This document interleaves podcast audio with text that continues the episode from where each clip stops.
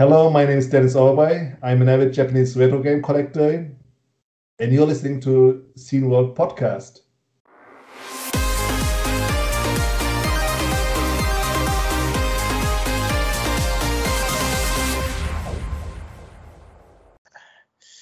Welcome to the Scene World Podcast. This is, well, Frank, obviously, and me. And in a minute, when Frank is sharpened again by autofocus, then after the news, I will jump to talk to Gundeslav Games, which is done by Francisco Gonzalez. And um, yeah, but before that, we have some news. That we do. and uh, yeah, so um, I don't know. Do you have some news yourself, or Uh, Well, I mean, we could just start off with uh, like what we what we talked about before the podcast started. Um, I we'll start it out with some some good news because I know we have some sad news to talk about later on. But uh, right, right, yeah. Well, the good news is one of our staffer, Nick Vivid, also co- also known for all Alvis, is now on his um, Japan's tour. Going Lucky him. Tokyo, uh, Tokyo and beyond. And well, I mean, he's a known musician, mostly in New York, and now he's doing his Japan tour. So that's nice. Um, yeah. It's surprising you said you couldn't read it because it's by the uh, publication Rock and Roll, which is actually a music magazine, so it should be a public post. I, and when I go to it, it says this content isn't available right now. So Weird. yeah, I I I, I couldn't access Did they it. change? Uh, did they change the link? I'm not No, sure, they- honestly. No, they didn't. It still says um, it's available. Big announcement. Weird. Okay, interesting. Yeah, that is weird. That's really strange. because it's from an official uh, rock and roll page. Anyway, anyway, so that's that. And the other good news is Jordan Mechner, the one known for uh, Prince of Persia and so on and so forth, has finally released his book in French first, unfortunately, I would say, because I don't know French, but it's available now. Congratulations to that. Yeah, that's really cool. And and I noticed that uh like in his description he mentions that uh he goes into like his family's history with the world with two world wars and his own personal experience and how that shaped the the games that he would end up making. So I think it's definitely going to be a cool read, especially when it comes out in English. yeah, yeah. For me. yeah, I, I pissed I pissed off some some um, French YouTuber once by telling her, you know, in reality, English is the only important language anyway. That's totally I, I. I disagree with that, but I mean if you want to reach a broader audience, I feel like English is eh. the more standardized language across the world. So I feel like just to, to reach a broader audience, English is probably the good call. Exactly, exactly. Yes. Well, and the other good news this time, also from France, is there's a new Kickstarter for an online NES game, which is amazing because it's a brawler called Super Tilt Bro. and actually, on the itch.io page, they made an emulator on top in their little virtual screen. And when you click on that, you can actually play it already with the online functionality with friends of yours. So you can already have a look before pledging for the Kickstarter physical release, if you like. Yeah, I actually I checked that out a little while ago myself. You Just did. opened up. Yeah, I just opened up. It's uh his his itch page is called Broke Studio, and if you pull it up, you can pull up Super Tilt Bro, and it's it's a lot of fun. You can just play it right from the browser. But I Yeah. also downloaded the ROM that he had available. Uh, I'm I'm definitely considering picking up the full release when he when he drops it because it's coming out on an official NES cartridge. So or not an official, but it, it's going to be on an actual NES cartridge, playable on actual official hardware Yeah. and I'm, I'm all about that. I love That's Smash amazing. Bros. And uh, for those who aren't aware of it, it's literally a demake of Super Smash Bros. obviously it doesn't have Nintendo characters. They created their own custom ones to go along with the game, but, But, but they also have some known ones like Sinbad the pirate. That's a known one. Yeah, see, I didn't know that one myself. But to be fair, I also only played um, the the version that he had on his itch page, and there was only, I believe, three or four playable characters at the time. So I'm not sure if the final release is going to have more than that. But either way, it's it's still a lot of fun. Oh, uh, yeah, you are right. Originally, it's called Sinbad the Sailor. That's the original character. So they turned it into Sinbad the Pirate. That makes sense though, just to get a, get around the copyright, you know, involved with it. Yeah. And in the game, he isn't Caucasian but green. So. I mean, it, it it makes total sense though. If it's something that I mean, he wants to be able to sell his game, and if you're using the IP of characters you don't own or don't have the license to, that can't happen. So But It's still cool to- close enough. Still close enough. close enough. I mean, people people who are going to know the character are gonna get the reference right then and there. But like like I did. Yeah. Yeah. exactly, Yeah. and and see like, and I didn't notice the reference, for example. So it's just enough to skate by. You are too young, my boy. Sorry to say. I play old games. I do play old games, eh. but you know, there's gonna be a pretty big gap of my knowledge. At least when it comes to cartoons and stuff. At least from from those old 70s, 80s era, probably. I mean, I watched some 80s cartoons, but yeah, 90s would have been mostly my era. Yeah, yeah. I even don't remember where it's where it's coming from, but I think it's pretty pretty old. Um I mean, Sinbad the Sailor, let's see. From when is that? Um Oh, it's from a 1947 film. Okay, well, there you go, 1947. Yeah. Yeah. Yeah. I'll, I'll research it after this podcast, Yeah. though, because now Yeah. now I'm curious what what this Sinbad's all about. So we'll see Yeah. after. Yeah. So 1947. Oh my god. Yeah. Anyway, that's what it's based off. Yeah.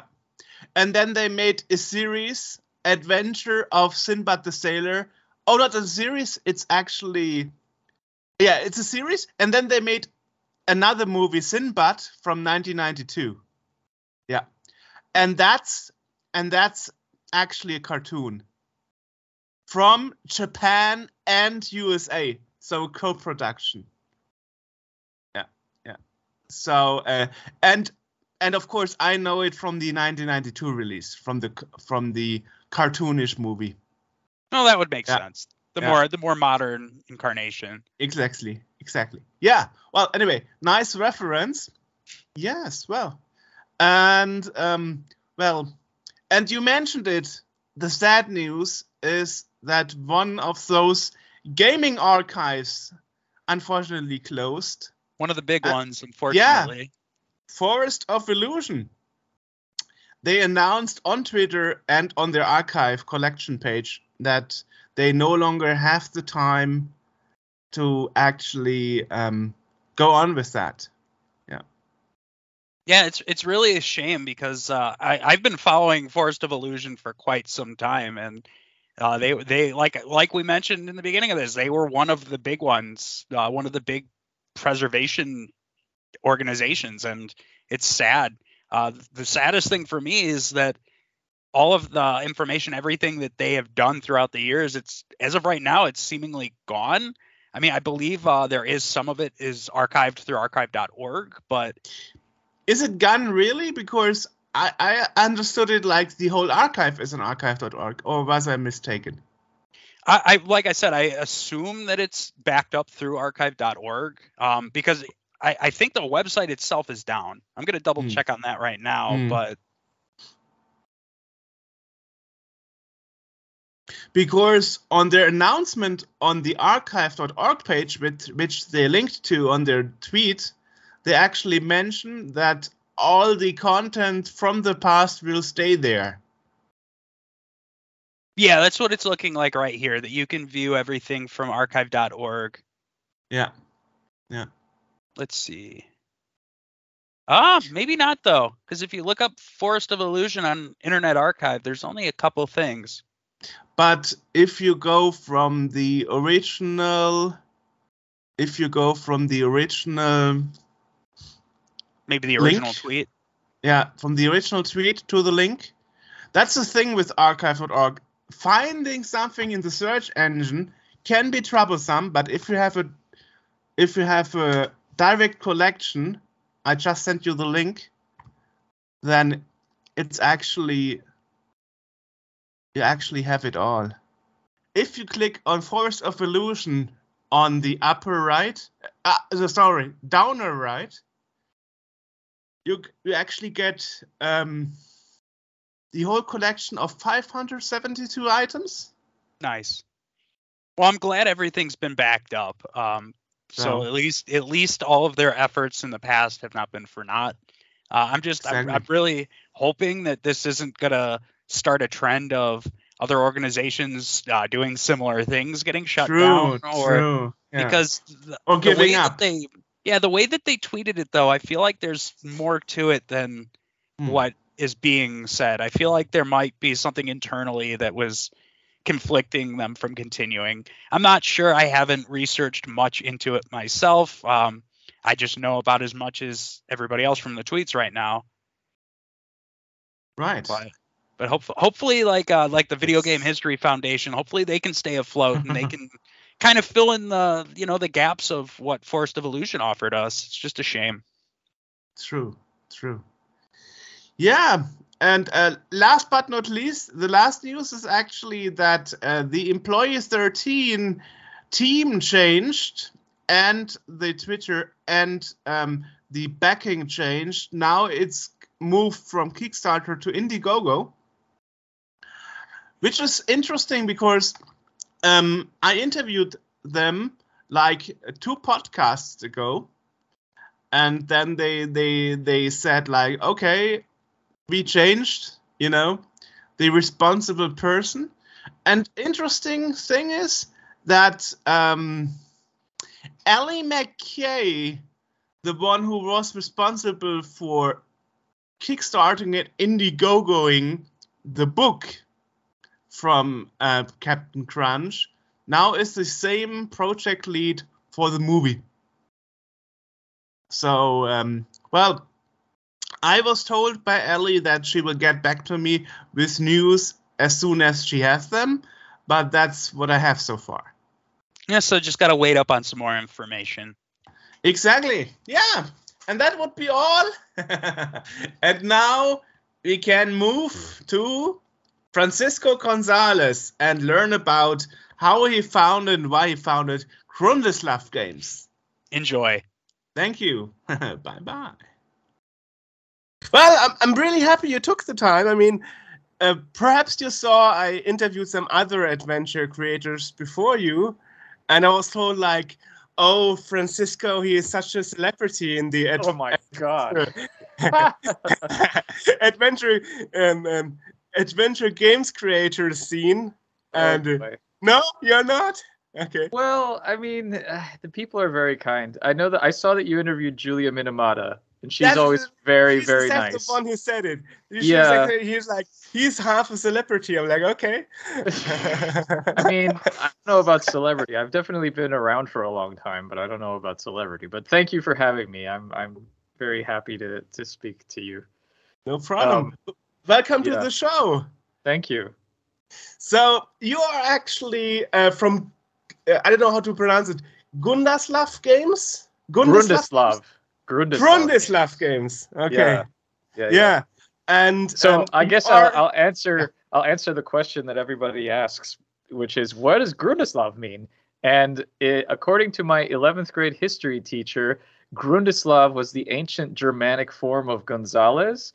Although I have since learned that it's actually Gundisalv, so I don't know. He, I guess he must have gotten it wrong. But one day he had written on the blackboard Gonzalez equals Grundislav, so everybody in, in my class started calling me Grundislav, and it was my nickname. And then when I went online in the late 90s, early 2000s, I decided to use it as my handle for everything. And then when I started making games, I thought, all right, well, Grundislav Games. It's alliteration. So, yeah. I actually read that this time you started making games was um 2001. Is that correct? Yeah, that's a, that's when I started making games with Adventure Game Studio. Yeah, I had started I had messed around with like click and play in about 1998 or so because a friend of mine gave me a box copy of Click and Play and I used it to make a bunch of like stupid little games making fun of my teachers and and there was Ah. actually it's funny because at that time on America Online there was like uh I don't even remember what they were. They weren't really like forums. I guess they were like groups where people would upload their games and there was some people who had made a, a parody of Monkey Island called The Secret of Brother Island and they had made it in click and play and it was kind of point and click but not really because you couldn't really do point and click and click and play like as you would expect to like you can click you could click and like make the character sort of float towards a point but it wasn't like as precise as something like adventure game studio. So anyway i tried making adventure games in click and play and that didn't really work very well. So so yeah in 2001 was when i found adventure game studio and i started using it and never looked back really. Yeah, actually, I found I found a page from the indie booth of Gamescom 2019, and it's Hmm. it says that actually you started um, making games professionally, so as an income generation uh, generating thing, I guess, in uh, Mhm. 2012, right?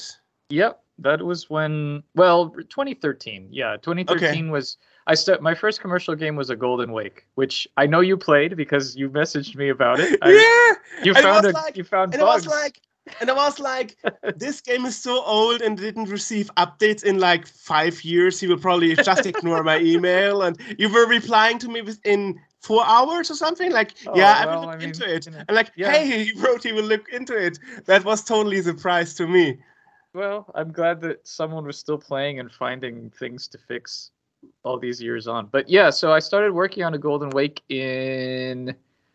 I guess I really started working on it in about 2012 because I got the idea for it in like 2009, but I didn't actually start working on it until 2012. And then in 2013 was when I moved to New York and I decided to quit my day job and do it full time and then yeah it came out in 2014 so so yeah 2012 2013 was about when i decided to to become a full-time indie. And i've been very lucky that i've been able to sustain myself with that as a as a career since then And that is why people like Julia Minamata say you are half a celebrity because you made you made I you made your tr- your dream come true in this I guess, aspect, I- you know. yeah i mean if that's what it takes to be a celebrity i'll take it. Sure why not? Yeah. I mean the thing is the thing is um with the golden wake you mentioned it.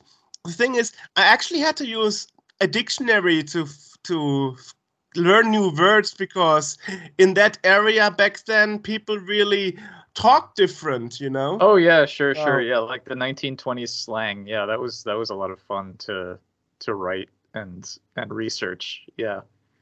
Um did you what did did you learn any new words that you incorporated into your vocabulary? no n- not not Okay. really in the way i Okay. talk no You're not going no. around going horse feathers and confusing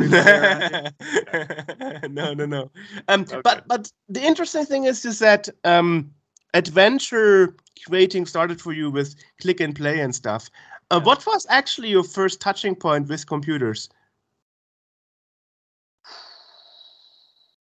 Um, I want to say it was probably when I was about 10 years old, so around 1992. Um, I I had grown up when I was a kid. We had an Atari 2600. Oh, And- Atari. Yeah, but that got it was like our house got bro- broken into and it was stolen when I was like four or five. Yeah, so I didn't have it for very long. Um, and I, I I remember I used to play like obviously the 8-bit NES and the Sega Master System. Actually, I had a Sega Master System before the NES. But when we actually got a PC, PC, I remember I think I was like in fourth grade. So yeah, that would have been about 91 we had a we had a 286 which i used to play like commander keen on because i had a cousin who was really into computers and so she got us uh, like a second-hand computer with like a dot matrix printer and all that stuff. I even remember the the first printer we had was called a gorilla. The brand name was called like Gorilla Banana or something like that. It was really Okay. weird. Okay. and so and so I had uh, I had that 286, which was very slow, and it had a PC speaker. And I remember playing like Hugo's House of Horrors, which was one of the earliest PC adventure games I remember playing because I, the first Sierra piece, uh, Sierra adventure game I played was King's Quest V, but on the NES. So then I played King's Quest IV. I got King's Quest IV for Christmas one year, and I was playing it on my 286 with the little PC speaker and everything. And I was like, "Oh yeah, this is cool. This is nice. This is fun." And then my cousin was like, "Oh, there's a computer fair. Let's go upgrade your machine." So it got, we upgraded to a 486 Wow. with a sound card. And I heard King's Quest 4's music for the first time, and I was like, "Wow!" So I, I remember I faked being sick at school so that I could come home and play on the computer. wow. And then my mom found out I was faking and she got really mad and she punished me and I couldn't use the computer, so it backfired. But that would have been that would have been when I was yeah, in fourth grade. So that would have been about 1991 or so. So yeah, I would say like late 90s or I'm sorry, late 80s, early 90s was when I got my first start on computers. And the flag behind you is a play on Monkey Island. Oh, this is just a pirate flag that I've had forever. It used to hang on my ceiling back home in Miami, and then when I moved to New York, it was a curtain for a window that didn't have a curtain, and now it's just a decoration here in my in my basement uh, home office slash dungeon. okay. But it's not specifically it's not specifically related to Monkey Island. It just happens to be a skull and crossbones pirate flag. It's, it's interesting, interesting. Um, so, so I actually I I read that um, you publish you publish your games by Application Systems Heidelberg, which is actually a name of the city close to me here in Germany. Oh, so I you was just- actually have a yeah. German publisher. Yeah, yeah. The last, uh, well, my my previous game, Lamplight City, and the and currently Rosewater, yes, are being published by uh, Application Systems Heidelberg. I actually was in Heidelberg uh, just last uh, November. I went to visit. It was very lovely. Um, awesome. And then I went to Frankfurt for a day, which was Will you also. be at Gamescom this year? I will not be at Gamescom this year. Ah, No, unfortunately, yeah. I'll be at Adventure X, but not at not at Gamescom. I've I've never I've never made the the the trip to Gamescom. It's it's a little intimidating, and especially now post COVID, like I I just I don't like being in giant crowded th- the conventions anyway, and now even Mhm. less so. But whatever. But yeah, half no, so half a million is quite a word, right? yeah, yeah, yeah. It's way bigger. I mean, the biggest one I've been to is probably either GDC or PAX East or West, one of those. And that was overwhelming enough. I can't imagine uh, a show the scale of Gamescom. But yes, I do have a German publisher. Yes. Um, and they've been very good to me, and they have also uh, localized my games to German. So that's fun because as they say, adventure games never died. They just went on holiday in Germany. Um, there's a lot of adventure fans in Germany, which is great. So Well, I played all your games in in English. I have to admit. okay, I, well that's fine. I, I'm you not know, a fan of translation. You know. It's funny you say that because I've I've come to notice like I always felt bad before because I never I mean obviously localizing games especially adventure games that have thousands and thousands and thousands of lines of dialogue is no easy task. And you often get people saying oh I'll do it for free and that I always say thank you but no I'm I'm not going to make you work for free on something that's going to take so long. And you know it's funny because it's like people ask for for the the translations into their languages and I feel bad not being able to provide that. But then at the same time I've also learned that there are certain markets where they will play the game in English anyway but they get mad if it doesn't have a localization. So it's like they want you to take the time to localize the game so that they know that you care about them and their language which I get but then they play the game the game in English anyway. So it's like, okay, I I I would love to accommodate you, but I also don't want to spend thousands of dollars for something that is just like you know it's there, but you're never going to use it. So Isn't that something now that you mention it that happened to to Ron Gilbert and and his Yeah. Monkey Island? He put it on the German market without translating it to German, and the Germans were really mad on it. I know it because um, because other adventure creators I know I interviewed they they told me about it. I was like I didn't notice because I didn't even try to play it in German, so I didn't even Right. see that something was missing. But obviously, um, the publisher tried to well, as I said, save save some money for localization, and um, the Germans were not happy with it, you know. mm, mm, But then, of course, you are Yeah. talking about a game um, that that's rooted in the '90s, and uh, perhaps not everybody from that year, from that age group knows English, or at least to a to a to a degree where. And you also have other. Then you also have other examples like that that that adventure I always forget the name of from the Argentinians um, that recently even won awards and was originally a Kickstarter.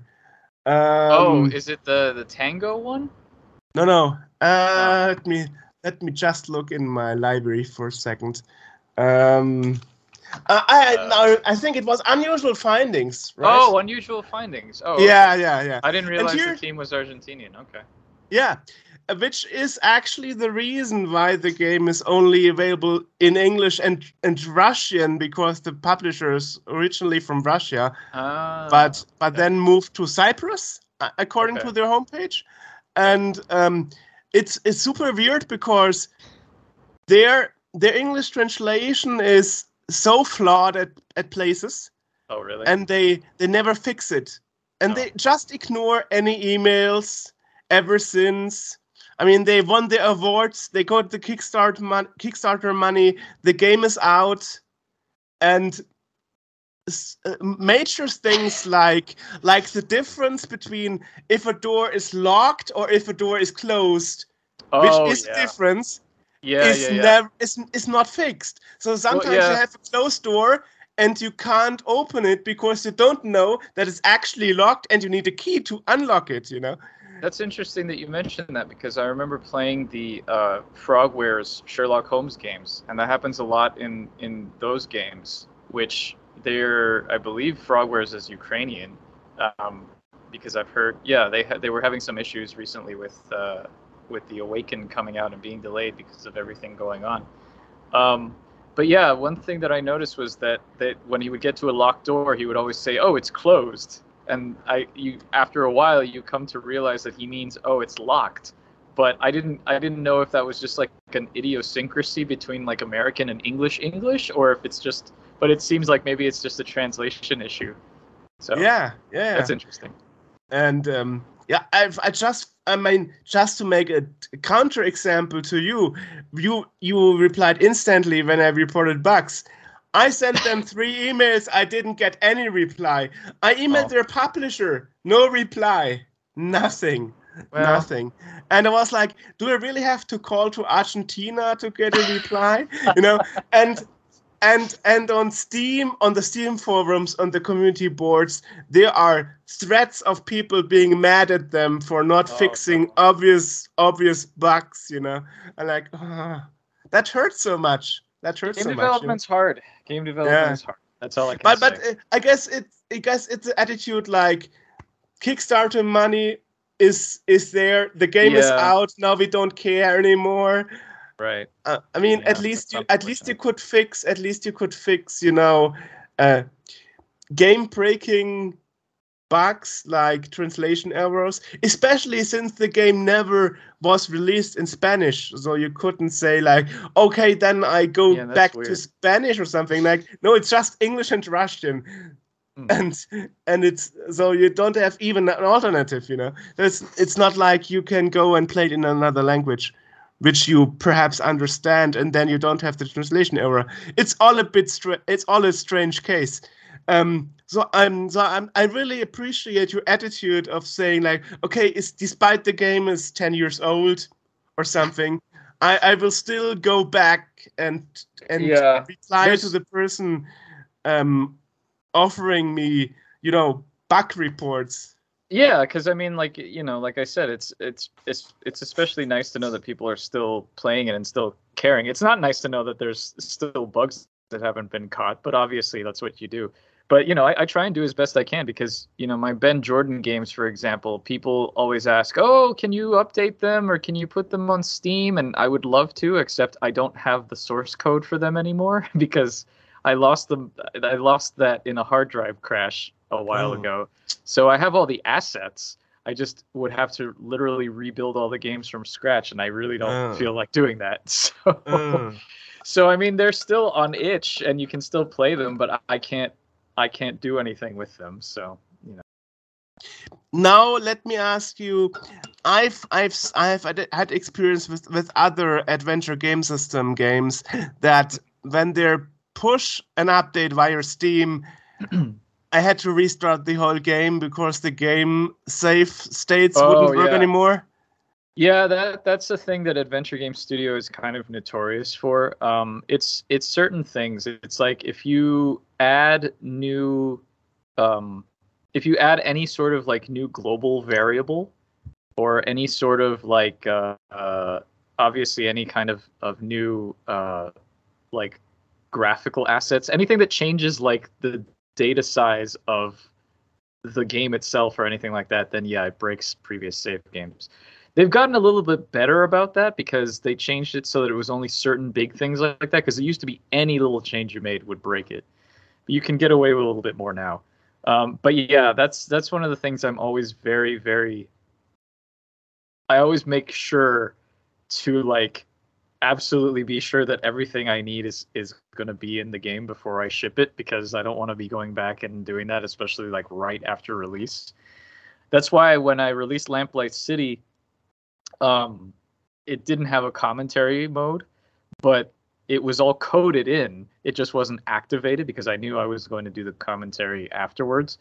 But all of the stuff that I needed to actually build the commentary mode that would have broken the game if I had if I had changed it later, I I put that all in there so that I so then it was just a matter of turning it on, um, just setting a flag, and that doesn't break the game. So.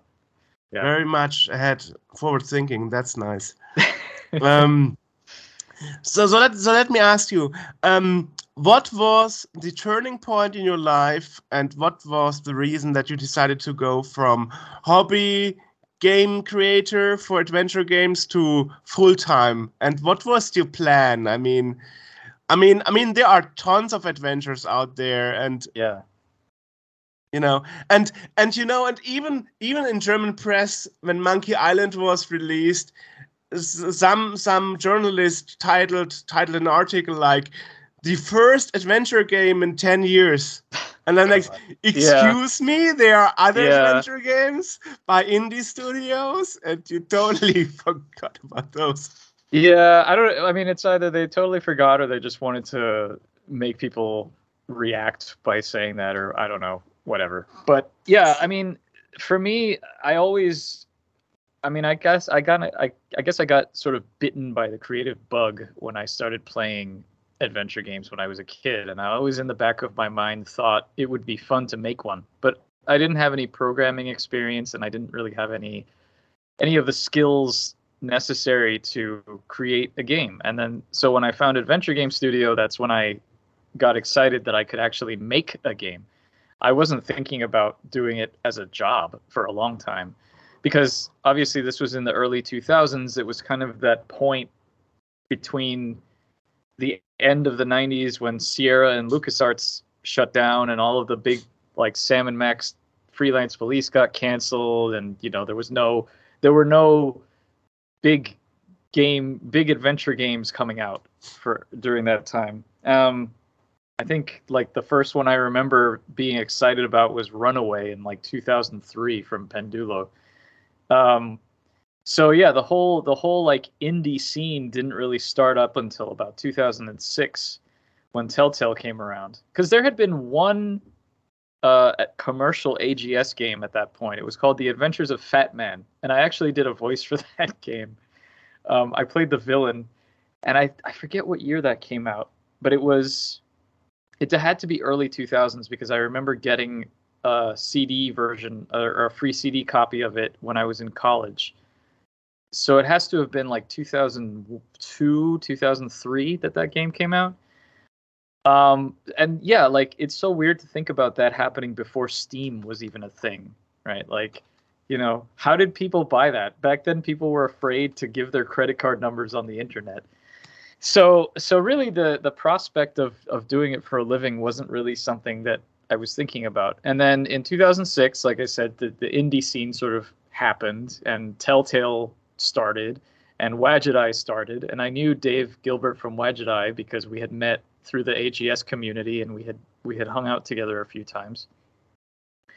And then in 2000, so he started doing that, and I was like, oh, that's cool. It would be nice to do that someday, but still thinking, you know, I don't have the business savvy to do this. And so I was still working on the Ben Jordan series, so I I wanted to finish that before I had any thoughts about doing it uh, for a living. So then in 2008 or so, uh, Wadjet Eye started publishing, and he said, "Oh, you know, I would love to publish a game of yours. He was very nice to say that. I think it was mostly because I was one of the people in the community that had made more than one game and I could finish projects. And I I had a you know my my skills weren't great, but I had the skill, the most important skill, which was I could finish projects in a reasonable amount of time. Because by that point I had made six or seven of the eight Ben Jordan games. Plus, I think I had already remade one of them, so I had made a lot of games at that point. Um, but again, it was 2008, and I had just started on Ben Jordan 8, and I also had a full time job, so I couldn't. I couldn't. Uh, I mean, and I say full time job as in I had like a nine to five job because before I had worked at like Starbucks, which was just like shift work, and so I had Okay. I had sure. some free time, you know. But this was like Monday through Friday, nine to five.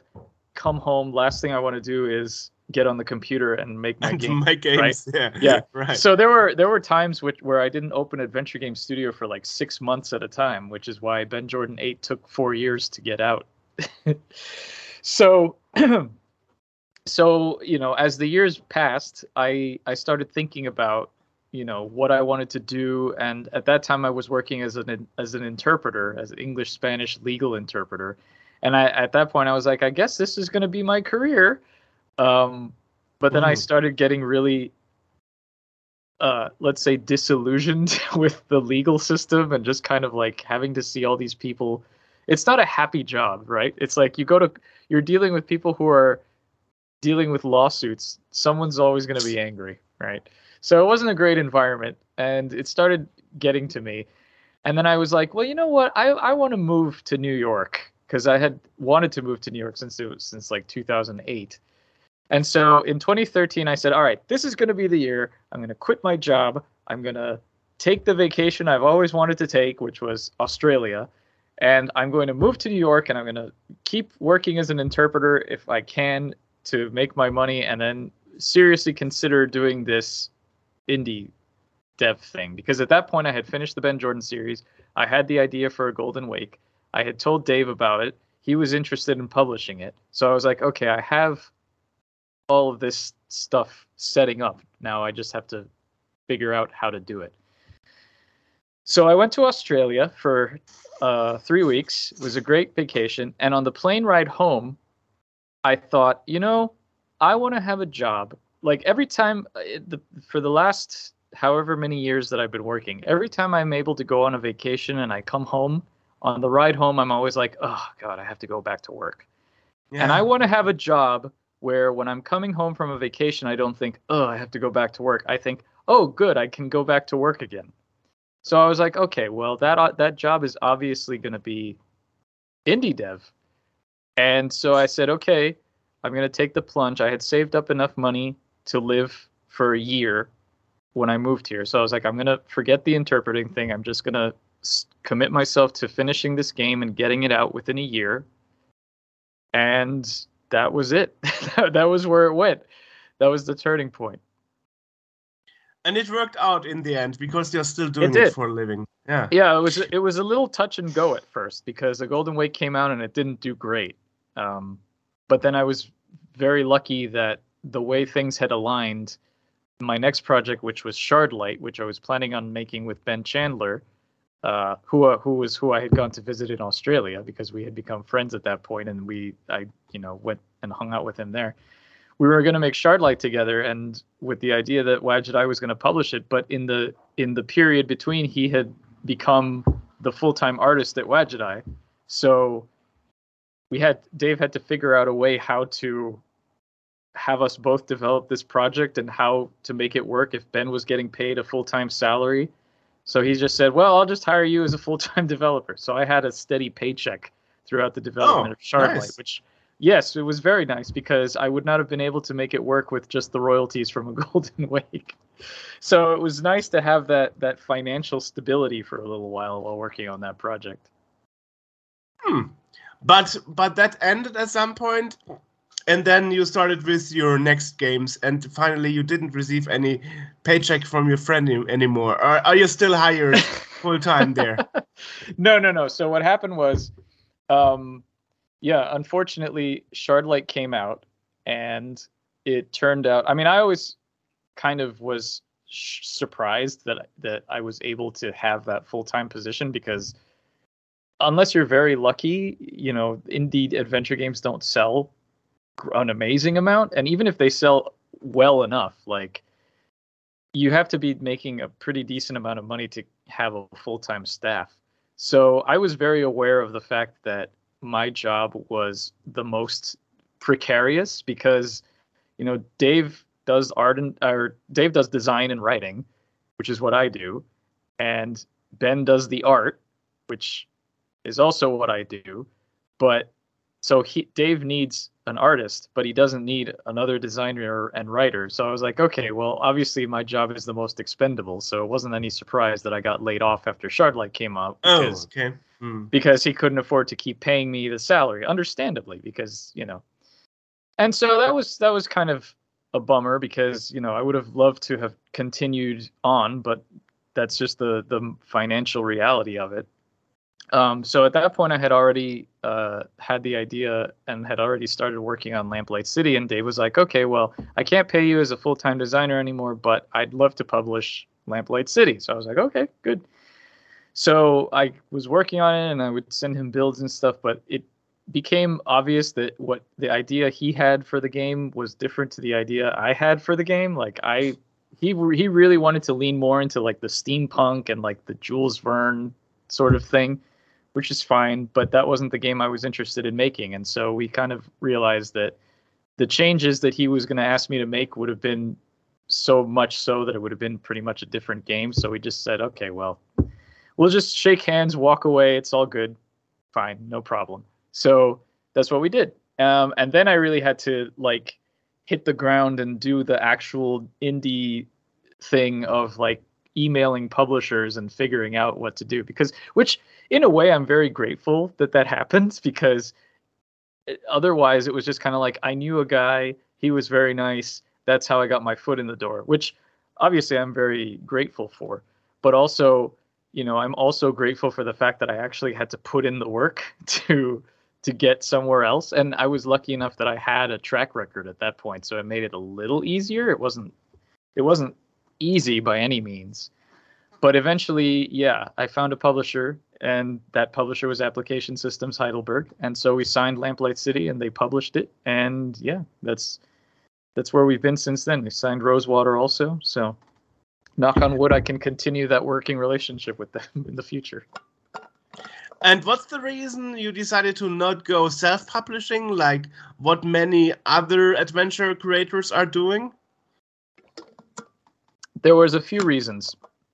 One was that I didn't really want to deal with the um, the hassle of all the self promotion and marketing and all of that stuff.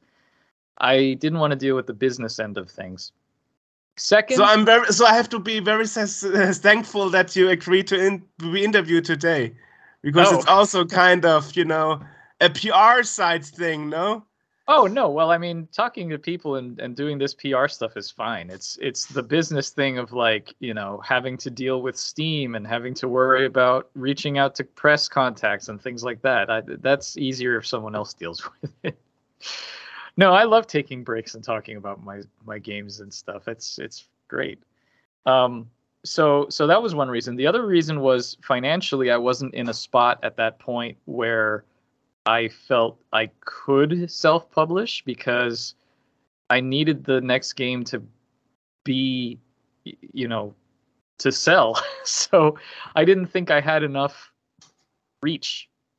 I still don't think I have enough reach. You know, it's it's different. I mean, I had an audience, but I didn't. I thought it would be a lot more difficult to just be like, "Hey, here's my game," rather than have a publisher that could back me and like take it to shows and talk to press and things like that for me so that was that was the main reason. Um, I still I still just the idea of self-publishing makes me go Ooh, but okay yeah I, I don't see. know. but but I mean, you are very successful. I would say. I mean, Rosewater is Yeah. all over the place, isn't it? Is it? I I hope so. I'm see. It's weird because with Rosewater, like I've been, I've always been very lucky that every game I've done so far has done better than the last one, and I'm hoping that the trend continues with Rosewater. I'm I'm confident in Rosewater. Like it's weird because every ga- every commercial game I've done, there's always been a little something where I'm like, mm, like a Golden Wake. It was a great. I, I loved making it because it was about I grew up in Miami, and it was about Miami's history, and it was about some. The subject matter was very interesting to me and very personal to me. But as far as like a a, a mass market appeal, you know, it's like a, a history game about a real estate agent, and it's about like the history stuff. It's a hard sell, right? Like, it's not. And I knew it was going to be a hard sell but I was very happy that I was able to make the game. So that that was kind of the uh, thing. Shardlight, it was I had I was more confident about it, but I still kind of was like, mm, I don't know if like what I want to do is if I'm like good enough to like get across what I wanted to do and like as far as like the writing and stuff and so I was kind of like I I thought Shardlight would do fine, but I was still kind of like, eh. Lamplight City, I thought it would do okay but I also was like, well, I think some people might not like the whole no inventory thing and the whole like you can you can make mistakes and but it's okay thing and and sure enough that happened, but not to the scale that I thought.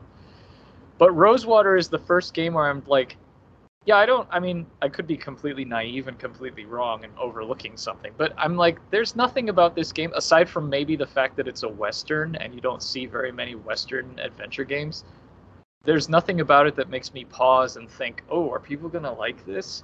I think people will like it. I'm pretty confident in the game. I think it's a good game. And I don't just say that because it's me. Like, I've had other people working on it that I know will make it a good game. Like, I'm very proud of the fact that I was able to, like, get an amazing voice cast and work Mhm. with union people and get, like, famous voice actors in my game and like I think as a game it's going to be really good. It's just one of the things I think too is because of the pandemic, it, it's that I haven't really had a chance to get people's feedback.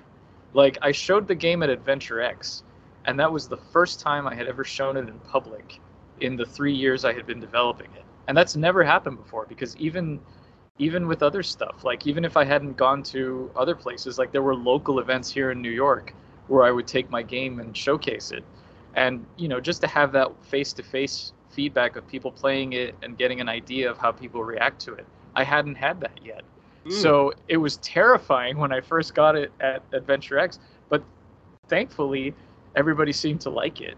Um, and yeah so so i'm i'm hoping it'll do well. I'm confident in it and i and i hope people like it and i think people will like it but i can't be 100% certain because you never know you know? It might come out i might say oh yeah it's coming out this day and then all of a sudden it's like well uh monkey island 6 is also coming out this day right? Like you never know. These things just so so it could come out and like get completely ignored. It could come out and it might be a, a hit. I'm hoping it'll be a hit. I would love to have a hit. I've never had a hit before. it would be nice to not have to worry about making another game for a couple of months at least. But yeah, as far as it being everywhere, I don't know. I don't know if people are talking about it. I hope people are talking about it. The, the other thing too is that I've been working on it for so long that I'm afraid people have forgotten about it. So that's why I, I mean- I keep trying to shout about it and and you know. But I mean, I mean, you are not you're not working on it like uh, like Julia Minamata is on the Crimson Diamond. She's working on it since since 2007. That's true, Uh, but but Julia is also very good about marketing. I mean, she does a weekly stream. She's always tweeting about it. She's like she's making sure that she is she stays in the in your face, and I'm trying to do that too. But yeah, Well, you you mentioned Lamplight City, and the Yeah. way how I came across it was actually that um, Gregor Müller um, announced his Kickstarter for um, Case ah yes, 1899 and in in many many interviews of um, podcasts and uh, twitch streams where they interviewed Gregor Müller about his game everybody was like so did you take Lampert uh, Lamplight City as a role model for your game. Aw. so everybody was mentioning your game and and then of course then of course when when i got the demo of steam steam was like other games you might like you know? And then there was lamplight city. I'm like okay i've heard this name before. So the algorithm or as to say the community the adventure community you are present there i mean well that's good. That's good to know the algorithm is doing its job. yeah and and the community is there because the game is compared to lamplight city Hmm. um so you are kind of a role model for Oh. certain adventure people that's Well, that's, very nice. what- I met him felt at. Adventure X. I met him at Adventure X, and it was very nice. He was very nice to talk to. I wish I had had more time to go around and actually play the demos and things. But from what I've seen of Casebook 1899, it looks great. It's also another thing where he's he's using the very personal history of of his. I presume he lives in uh, Leip, it's Leipzig, right? leipzig yeah Leipzig, yeah. I uh, and yeah, just like incorporating that real world stuff that you are familiar with. That's that's really cool. I would love to Yeah. see more of that in games. Well i mean i see similarities like the notebook Mm. Well, but I then mean, but you then can't have a Notebook is the detective game. Yeah, notebooks and detective games are like you know. If Exactly. you don't have a notebook in a detective game, people are like, "What are you doing?" So I'm actually right now. I'm I'm watching all the series, all the um, well from the TV Columbo. So actually, Oh, yeah. yeah, like one last thing, and then he turns it around. And, one more thing. Hey. yeah, one one more My thing. yeah. Columbo, my Peter Falk ends up uh, sounding like Gilbert Gottfried, so I won't do a Peter uh, Peter Falk. yeah, yeah. But it's it's it's very nice. So yes, of course, I'm aware that um, as a creator, you don't get directly feedback from other people out there, despite you get some emails or something. But you honestly, I think, as a creator, you honestly don't know what the general pers- perspective is out there. I mean, you probably see statistics from your publisher, how well the game sold, and I mean, you are you are active on the Steam forums and replying to there, but I guess you never get the full picture. No, Unlike and- and- somebody Yeah. somebody directly addresses you.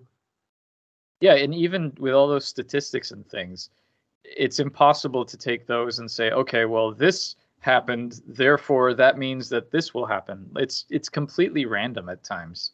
It just it yeah, it makes no sense. But uh, you know, and and it's hard it's hard not to be in this bubble as you're designing it. Uh, it and the longer you work on a project, the more you start wondering, is this any good? Have I been wasting my last three years or more on this? Actually, it's been four years now. Like, have I have I wasted the last four years?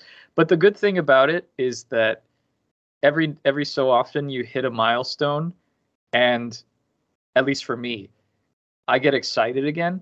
Like when we finished writing all the dialogue, and I started actually putting the dialogue into the game and playing scenes that before just said things like, you know, one character would say, "Now I am going to do this." Okay, now I'm going to do this.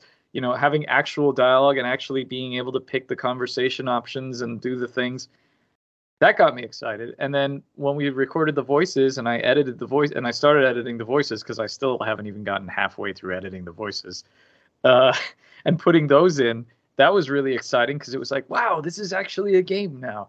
And right now, as we speak, well, not as we speak because we're speaking now, but earlier today and after we finished speaking, um, I'm I'm getting close to having a fully playable alpha, which means the game is playable from start to finish and has it doesn't have all of the final assets in because I've realized uh, one of those game dev things I've learned is I used to toss around beta testing like nothing, but very d- important distinction between alpha and beta. Alpha is you can play through the whole game, but there are still things missing. Beta is it's close to finished. Um, and then obviously release candidate is everything is in. But I am close to having an alpha build of the game, which I have had for a while, but alpha build without like the dialogue. So you could finish the game, but there wasn't a if you didn't if you weren't me, you couldn't understand what was going on because there was no context for it, which is why I didn't have anyone test it. So so once I get that done, I'm I'm anxiously awaiting the ability to send it out to people to finally test and see what the feedback is. So, yeah that was actually my question I was going to ask. What's mm. the general well planning you have to go into from a, a start of the game, from the idea to finish? Um, it depends on the game, I guess. It also, uh, I for me, like the last two games I've done have been very non-linear.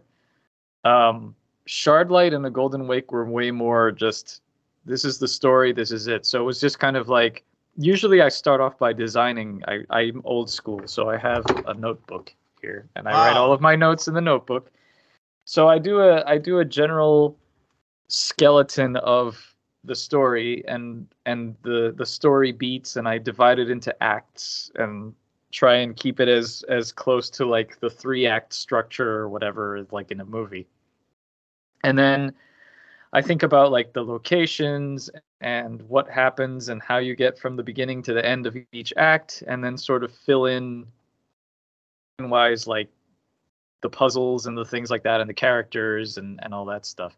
So then once I have a, a fairly solid outline on paper, then I start building the game in Adventure Game Studio with placeholder assets. So once I know like what the backgrounds are, I'll do a really rough sketch of the background you know i'll put in the characters i'll use sprites from previous games um, and i'll just i'll just mock it up so that you can play it as soon as possible and then once i get tired of doing that then i then i start maybe thinking about once i'm confident that i i get that i have what i want then i'm then i'll draw like the first background or the first character or something just to see how it will actually look so I always like to get like my first room in as soon as possible. and then once that happens, um, then I start worrying about like the the dialogue and the puzzles and programming everything and and then usually I I do the art along. I usually just kind of like as I'm building the game, I'll do some art and then put it in as I go sometimes. I used to write the dialogue as I went also, but for Rosewater I I left it until the until the game was built to then go back and do the script so that it could be edited and I wouldn't have to because with Lamplight City I did all the all the dialogue in the engine and then I had to copy it all and paste it into a document to edit it or to have someone edit it and then I had to copy all that and paste it back into the game. So to avoid doing that twice, I just wrote it externally and then just put in the final version all at once. So, um, but yeah, so just kind of going between those things until I get until some one day you wake up and it's like, oh, the game's done. Okay, it's weird. It's a weird process, and sometimes it feels like you don't get anything done, and then you look back and you're like, oh, actually, I, I did do a lot today. But yeah. How about the music? The you music I always that. No, the music I always work with a composer. so uh, usually I, uh, you know, I'll, I'll talk with the composer and, give them a build to play and kind of give us a, a list of what I think we need. And um, yeah, depending on the composer, they'll either get me stuff right away, start sending me sketches, or they'll like put it all on spreadsheets and work on stuff and then send me all a bunch of stuff all at once. Or yeah, it, it, it depends on the composer. But at some point I get the music and I put it in and then I'm like, oh great, it has music. This is great.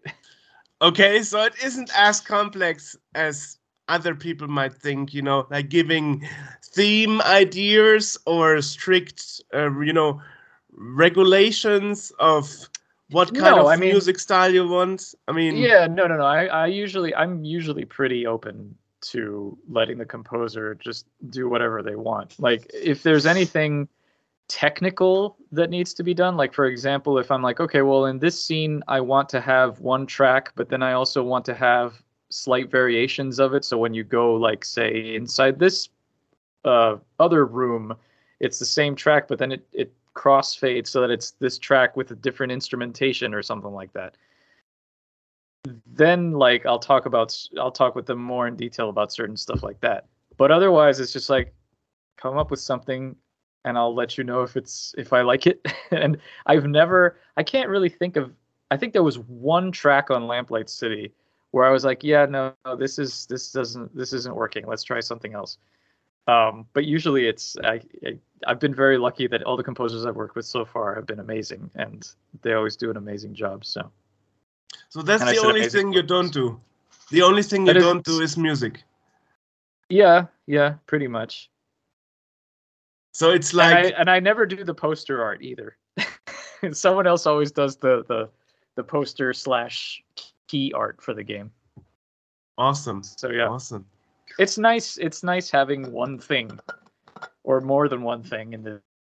But it's nice having a major thing that I don't have to worry about and can actually be excited for, and just like you know wonder about and then I get it and it's like oh it's it's it's a treat for me like I got some nice music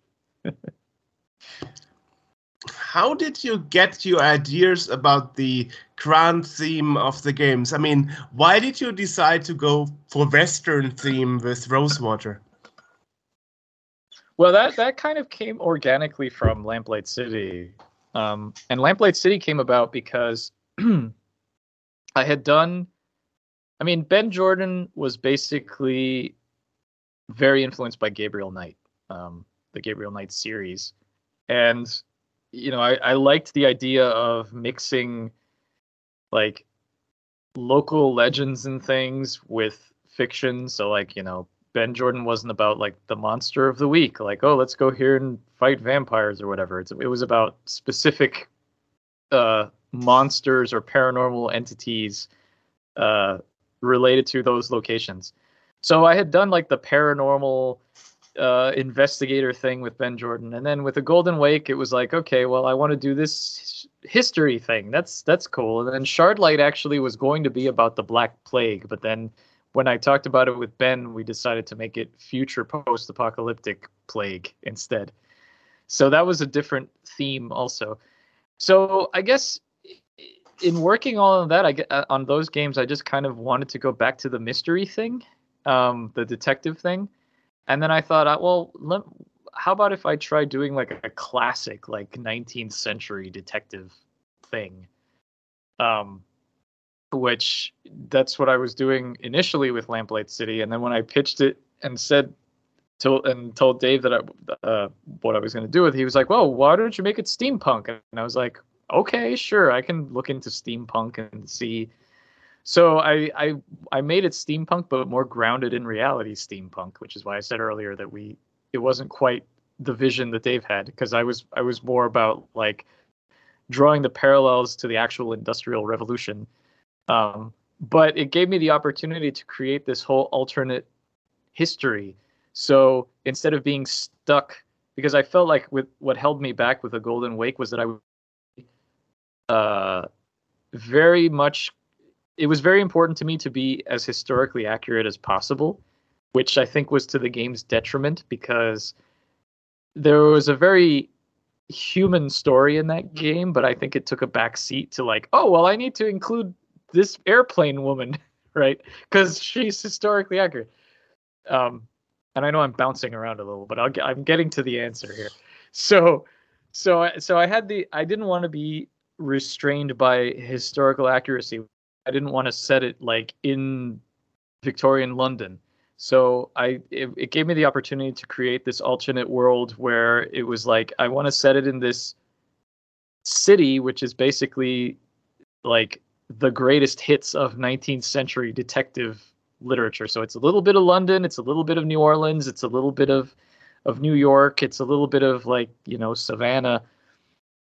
And so so I made this whole world and I was like this is really cool. I'd love to see more of it. And then I thought, well, what else is of this time period, 19th century? What else can I explore? And then I realized, well, the Old West, because it's the exact same time period. It's just instead of being this, you know, dark, secluded, not secluded, but like dark, claustrophobic city, now I can explore like the wide open, desolate plains and spaces and stuff. So it was like like a nice little counterbalance. So then I thought, well, okay, let's see what the old west looks like in this alternate world. And that's where I got the idea for Rosewater from. And then of course I was like, well, what do I want this story to be? Do I want it to be, you know, uh uh, uh what were the I had three major ideas. One was a treasure hunt, the other one was a revenge story, and the other one was uh I think it was rescuing someone. And then I was like, well, why not all three? Why don't we have it be like a treasure hunt? And then you also can choose whether you go rescue someone or go get revenge. But then I was like, that's too much. I'm just going to make it a treasure hunt. So, so then I scaled it back and I was like, okay, well, this will be the story. And so, I mean, there can always be a ran from there. Rosewater too, right? I mean, I guess, yeah. I mean, maybe. could make it. You could make it a series, you know, and then have a Rosewater three with the other idea, you know. Yeah, I mean, I, I, I already feel like I've I've created this world of I call it the world of Vespuccia. That's my my franchise name on Steam, and I feel like I have at least a couple more games in this world um, for right now until I lose interest or until something else comes along. But I, I definitely want to keep exploring other parts of it, um, or go back to other parts. I don't know. We'll see. I have to finish Rosewater first, then I can think about what I'm doing next. Even though Would you really? Would you really change genre and do some something else than point and click adventures? No, when I say something else, I don't mean changing genre. I mean, I mean just another game. Hmm. Although, if I did change genres, I would want to do a cinematic platformer like uh, Flashback or Another World. Or Oh, something like flashback, flashback. Yeah, yeah, Amazing, yeah. yeah. Oh, I would definitely still want to do a narrative game. Um, but I would be it would be interesting to to do like a different mechanic, like a platformer or uh, or something. Although I don't have the programming skills to to do that like combat or anything like that, so I'd have Mm. to use. Well, I didn't, I didn't, I don't know if it was Flashback or Another World. I think it was Flashback, where there is a diary out there of the lead programmer. Um, she was from um, the publisher was Interplay for the Super Nintendo version Hmm. of Flashback, and she wrote like how, how she asked for a Super FX chip, ship, and they were like, no, too expensive. and then she was asking for how about getting getting more memory on the cartridge. So I'm like, no, that's also too expensive.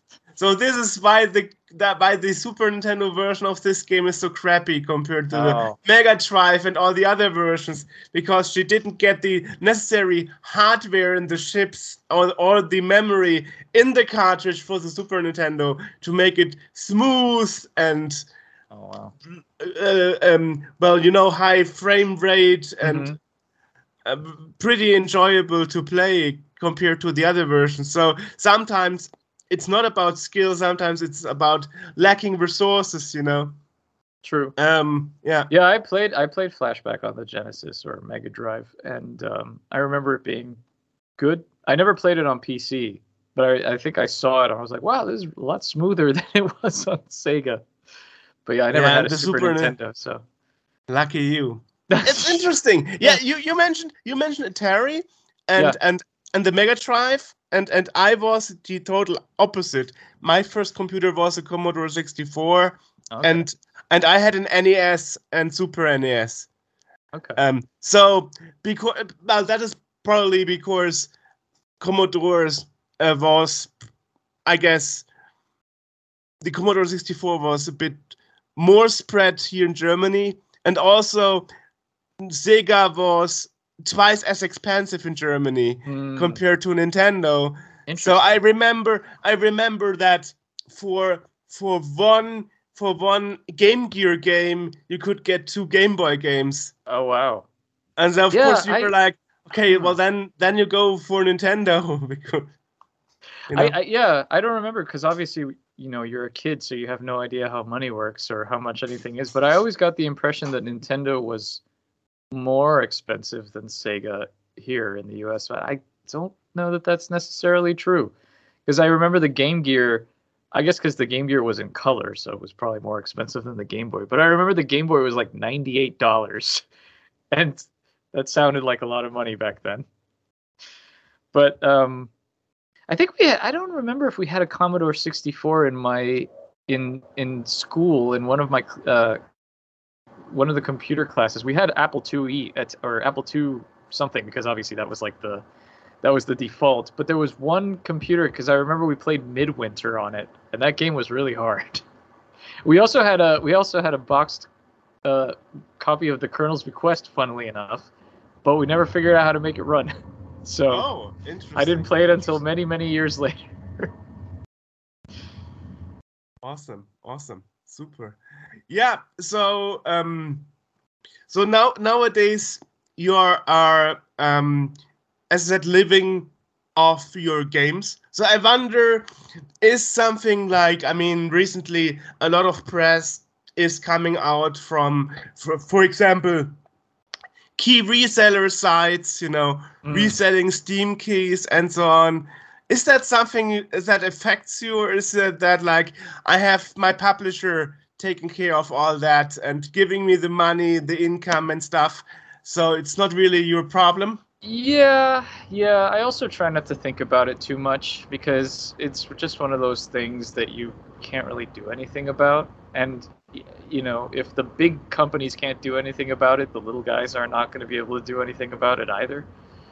So, I mean, if people want to pirate my games, then I, like I said, there's nothing I can do about it. I mean- it. I wish mean- they would I have, mean- but hey, I mean, I mean, it's not pirating, right? You are just getting well, a, no, a that's true. key early, um, um, well, cheaper from other places. right, right. but right, of right. course but of course when you when you buy keys from third party sites you never know where they are sourced from right. did did the did the publisher and the creator actually gain anything from that right, right, right. uh, sorry No yeah so so um yeah i guess that is actually the thing right Right, right, right. Yeah. Sorry, I, I, I mixed the two up.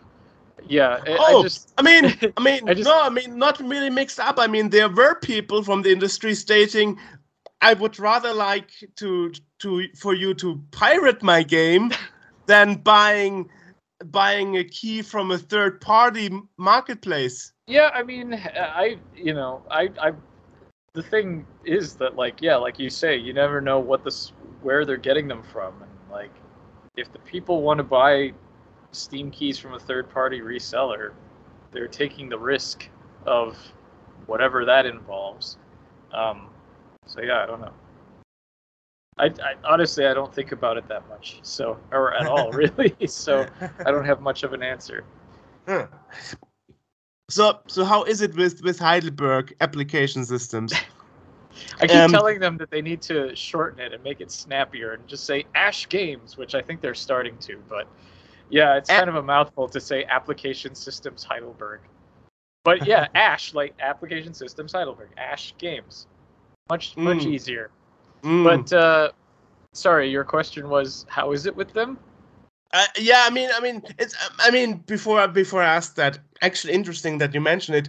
There is this emulation FPGA system called Mist, and Mhm. that and that uh, system's actually made by a German guy. And in German, Mist can mean shit or crap. Oh, okay. So it's it's always so it's it's always like you are German, you know it's it's a bad name, but you still pick it, you know. yeah. So Who knows? perhaps they were like, who cares about um long long names, you know? Right. Especially application systems, Yeah. games. Yeah, does that's that really thing. fit, you know? Right. Well, that's the thing. Like they were, they didn't. They've been around since 1985, and they haven't always been. Yeah. Pub- they only started publishing indie. I think the first indie game that they published was, or at least the first indie adventure game that they published was Unforeseen Incidents. In wait, was it Unforeseen Incidents? There might have been one before. No, I'm stupid. Nelly Cootalot. Nelly Cootalot was the first game that they published, adventure game that they published um, because they had done other games also. But I mean, they've they've basically been around for a long time, and they used to be the publisher for pretty much every game that came through Germany. They published it on the Mac. So anything from like Escape from a, I, I saw that I was I was at Volker, who's the head of application systems. I went to his house and I saw his home office, and like they had everything from Escape from Monkey Island to uh gosh, I don't remember. Like everything. Myst. um yeah, like any game you could think of. If it came out in Germany on Mac, Application Systems Heidelberg probably published it. So that was pretty cool. So yeah, they they've been great. Um they've been Yeah. And, and my my original question was, um, I wonder because you separated with your publisher friend because he had a different vision for the game, and now you go to a total stranger, um, a publishing company in a different country, yeah. and you are totally happy with them. How does that fit together? You would you would think that a a friend is more reasonable, somebody you know and worked with for a long That's, time. For me personally, the games that I made at the time published with Wadjet Eye, Wadgetai was the right fit for them. I feel like now the games I'm making, application systems is a better fit for them. um, which is not to say, like I said, that one's better than the other. It's just I've grown and I feel like I've sort of I had to kind of restart because when I was doing freeware games, I had a pretty good audience. Like people knew me from the Ben Jordan games, but when you ask people to pay for your games, it's completely different. So I had to build up my audience again from kind of from scratch when I went commercial. But I was doing it under the under the umbrella of Wadjet Eye. And I kind of feel like I've gotten to the point now where I've been able to step out from under that umbrella and build my own thing. And it's not the same like Wadjet Eye is a very recognizable brand in indie adventure development or indie in the indie adventure games scene. So it's to have another publisher that's kind of in the background and you know they still have they're still well known but it's more okay this is my game it just happens to be published by this person rather than oh it's a studio game and it happens to be made by so and so that's that's where I'm at right now. And not that I'm doing this for fame or recognition or anything, but I feel like my growth has come to a point where I I'm better off doing that. It's different stage of your adventure creating career. My di- yes, it's a different stage of my adventure creating adventure. Oh, nice.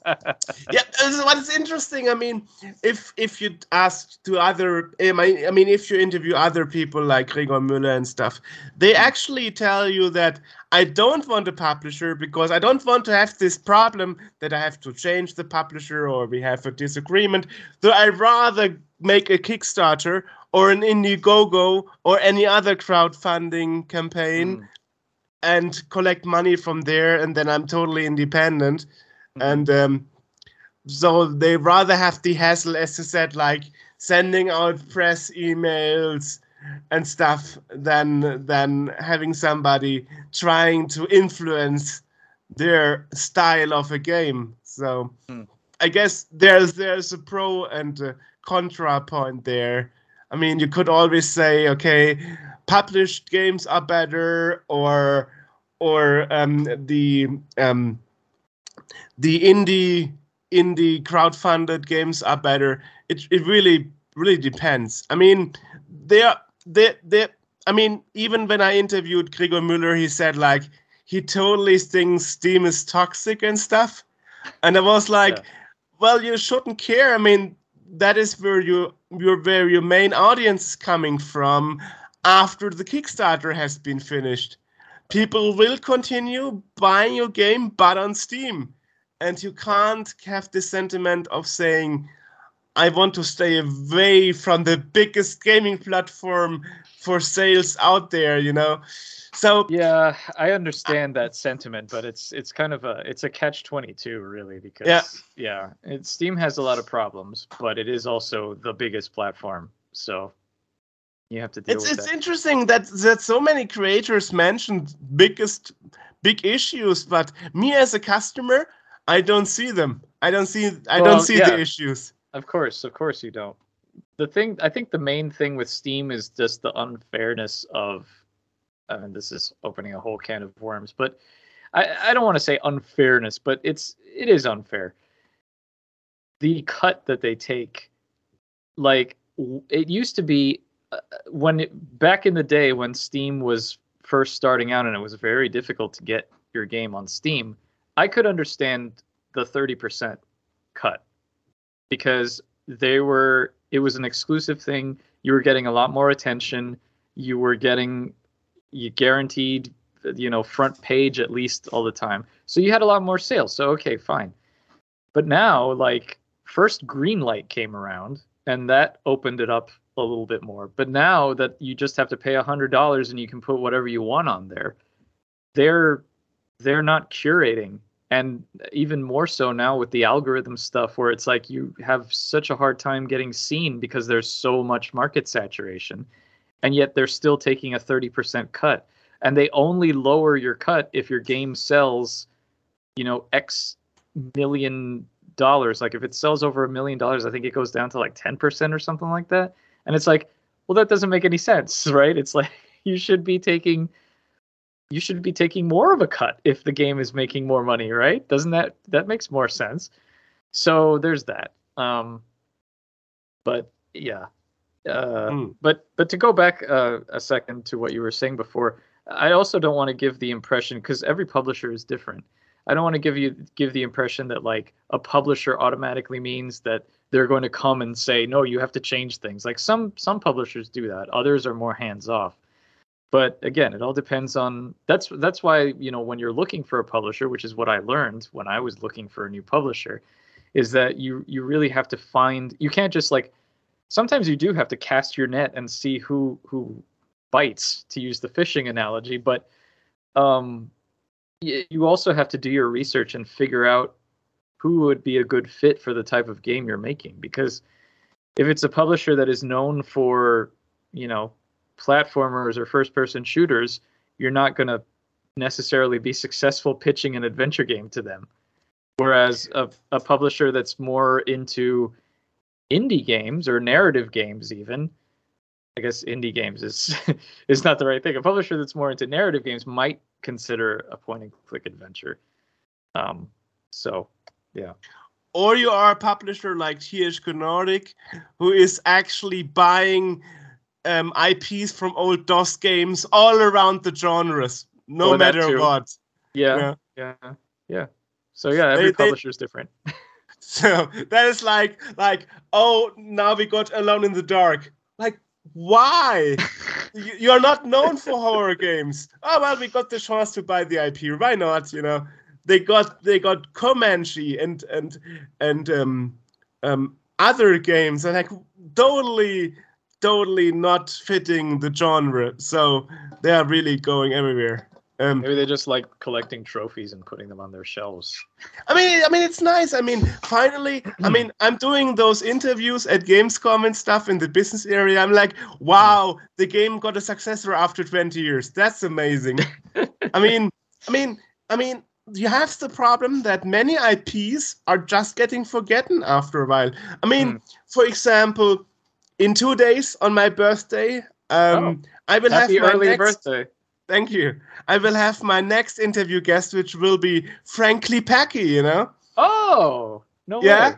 Uh, and Nice. and yes, and you. I mean, I told it like ten people, and you are the first person having this reaction. Anybody else like is like, who is Frank Klepacki? I saw Uh, him like at Com- uh, Command and Conquer. I'm like, what is Command and Conquer? Oh wow, that's Yeah.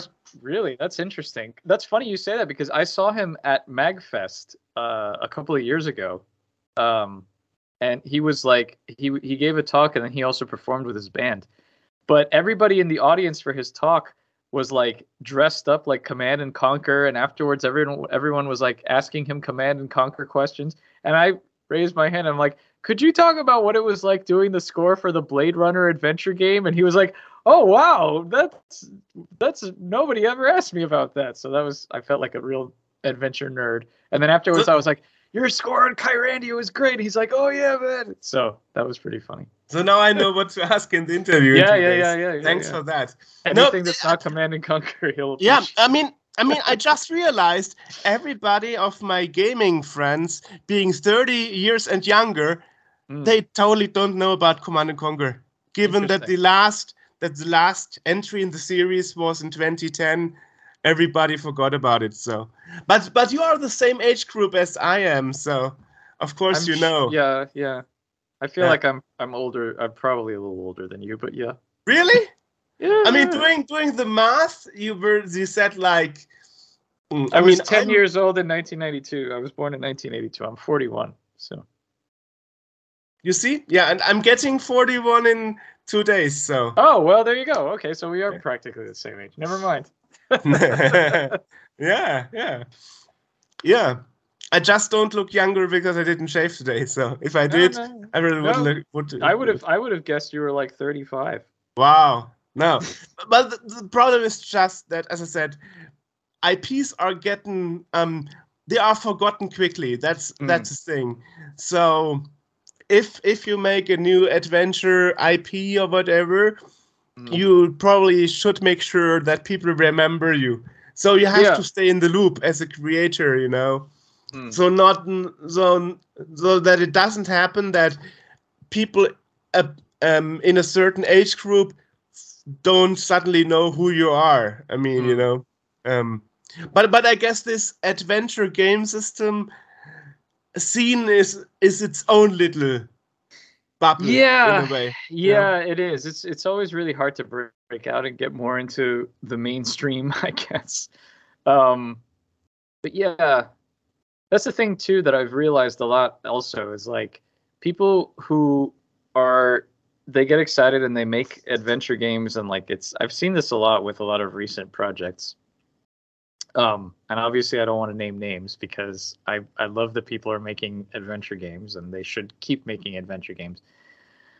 But people who grew up playing those games are the ones that are making them, and a lot of the times they don't stop to think about how completely alien the interface of most of them are. Like people talk about, oh, the verb interface, and yeah, the verb interface is kind of intuitive, but it's really, really hard to, if you've never played an adventure game before, and you come in and you see like either the verb interface or or like the icons like the sierra style icons and you you don't know that you have to like right click to cycle through them or even like the the the two button interface where it's like left click to interact right click to look. Nobody ever right clicks and it's like you have to tutorialize these things or nobody knows how to play the games. So so that's one thing that i've noticed uh, that people don't take into account a lot of the time That's Is that- actually yeah. a good point you mentioned that because Julia Minamata, the first thing that happens when you play the demo of her game is like, do you want to have a tutorial? I'm like, okay, sure. And then you Right. spend like 20 minutes learning how to operate your your character and how to give commands and stuff. So it's actually pretty neat that Yeah. she's thought about that. I mean, I mean, even I am not a person from the EGA era when when when when I got my first PC in '93, we had VGA already. Right. Yeah, yeah. So- I I the I played like I said before. I played King's Quest Four. That was probably one of the only contemporary EGA adventures I played because I played all the earlier King's Quests way after that. Once VGA was already a thing, I never was like, oh, I can. I'm only playing this because this is all that exists. there is no there is no VGA yet. I I. Exactly, exactly. So. Yeah, but, but I feel good now. Now that I'm speaking to somebody who isn't like ten years younger than me, has no idea what I'm talking about. And like, how can you not know Frank Klepacki? He's like, he's like very much known. I'm like, no idea. Command and Conquer? What is that? Like, what? How is that possible? Yeah, but but I see, I see, I see. If you, if you are in your twenties or thirties, you are more into Fortnite, PUBG, whatever, but not Yeah, but not probably. in but not in real-time strategy games from from the 90s that well made the genre but but i guess those people are even not the age group of your target group where they would go to steam and buy rosewater to play you know probably Yeah, not probably do you not. actually have an idea what your target group is your age group do you have an age target group I think the age, yeah, I think it's pretty much my age group. It's pretty much like 35 to 50, I would say. Basically, the people that grew up playing these adventure games. Um, and as I've said, I've tried to break out of the uh, break out into the mainstream, but there's only so much that you can do. You know, that's I've tried to to simplify it, and and I always make a point to when I'm testing, like find people who either have never played or actively hate adventure games just to get their perspective and and figure out how to make it more of a mass appeal thing. But yeah, I never know. I mean, I've met people who are like in their 20s who tell me that they've played my games and it's like, "Oh, oh, that's great. Good." I mean, one thing that I've been seeing a lot too on Twitter is like especially with the new Monkey Island is like, you know, people who are my age who now have kids are are showing their kids the games that they grew up playing and so the cycle repeats itself which is good because that means that there'll always be an audience for for my games um Yeah. so yeah yeah yeah it's it's it's interesting um before before i'm before i saw um well lamplight city and a golden wake i even didn't know about adventure game system. So it was Hmm. actually like uh, well and and gregor müller of course. Um right but, right right. but before all that i have never never heard of not never heard of that you know? Interesting. I mean, I, I was aware of, um, you know, um, Sierra Hmm. and Lucasfilm games and all those little indie studios, perhaps, Mhm. but but never never thought that you would that we would have like a toolkit for creating adventure games and then actually make a living out of that, like you do. yeah i mean it's it's really interesting how that community formed and it had its i mean it's it's still around. There's actually still people who are updating the engine which is amazing and fantastic because otherwise it would it would not be able to do a lot of the things that it's able to do now. But just to think that it was made by one guy all those years ago and then he just said okay one one day he was just like all right i'm done. It's open source now. You guys have fun with it. And then people actually kept working on it. But i mean that community especially in the in the early to mid 2000s that was a great community. Like i am very lucky. I got to travel a whole bunch because they used to have a um, a yearly meetup of people in the community on the forums and stuff. And you know i've been i've been to greece i've been to italy i've been to the uk a few times i've been to uh can't remember where else. But i went to like eight or nine of those meetups. And it was like it was that was the summer trip. And it was just like we're a bunch of nerds who like adventure games. And yet somehow i'm having these amazing life experiences. Like it's it's mind-blowing to me. And yeah like a lot of the people have stopped posting on the forums and I've lost touch with a lot of them. But like, these are people who are like the lifelong friends, really, and just the the type of friendships where it's like, oh, I haven't talked to you in five years. Oh well, let's hang out and like, oh, it's like no time ever passed, right?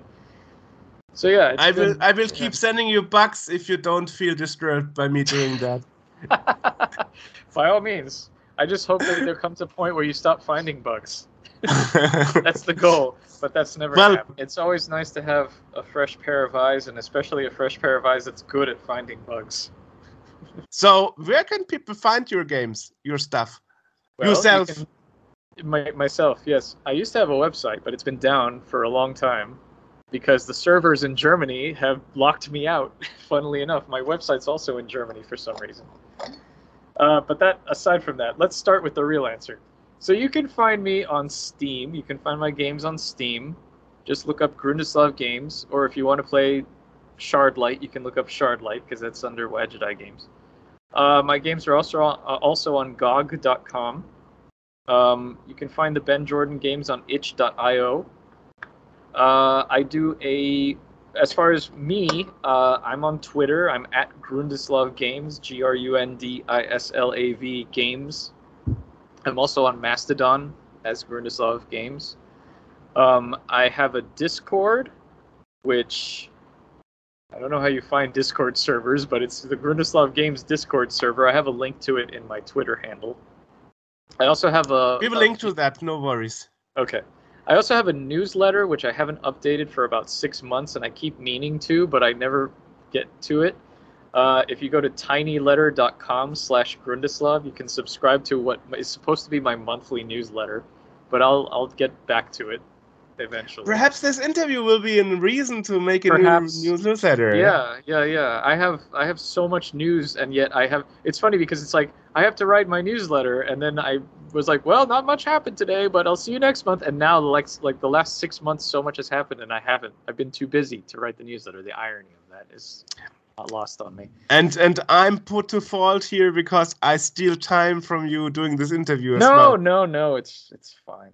Um, where else? Oh, uh, I also do a weekly development stream on Twitch, twitch.tv slash Grundislav, every Wednesday at 1 p.m. Eastern Time, Wild West Wednesday, where I do a Rosewater development stream for a couple of hours. So that would be uh wait, we just had daylight savings time. So we're the I don't know. Are we am I, you're 7 hours ahead now or 6 hours ahead? Six What time should be. Yeah, well, uh, right now it's uh, 10 It's p.m. Okay. Right now it's about to be 10 p.m. or it is 10 p.m. It so is 10 p.m. So you're One actually fi- minute, one minute, and one then minute it's till- 10 and p.m. it'll be 10 p.m. Okay, so you're actually five hours ahead right now because we just had our daylight savings time, so our clocks went forward. So uh, that would be right now. It would be uh, uh, 6 p.m. Central European time, or seven once you all have your daylight savings time. That's when Wild West Wednesday happens. Twitch.tv slash Grundislav. Uh, what else? What else? What else? I think that's everything. Yes, that's where all my social media and everything is. I also have Instagram, but I, I I'm Grundislav on Instagram, but I don't really post much game related stuff on there.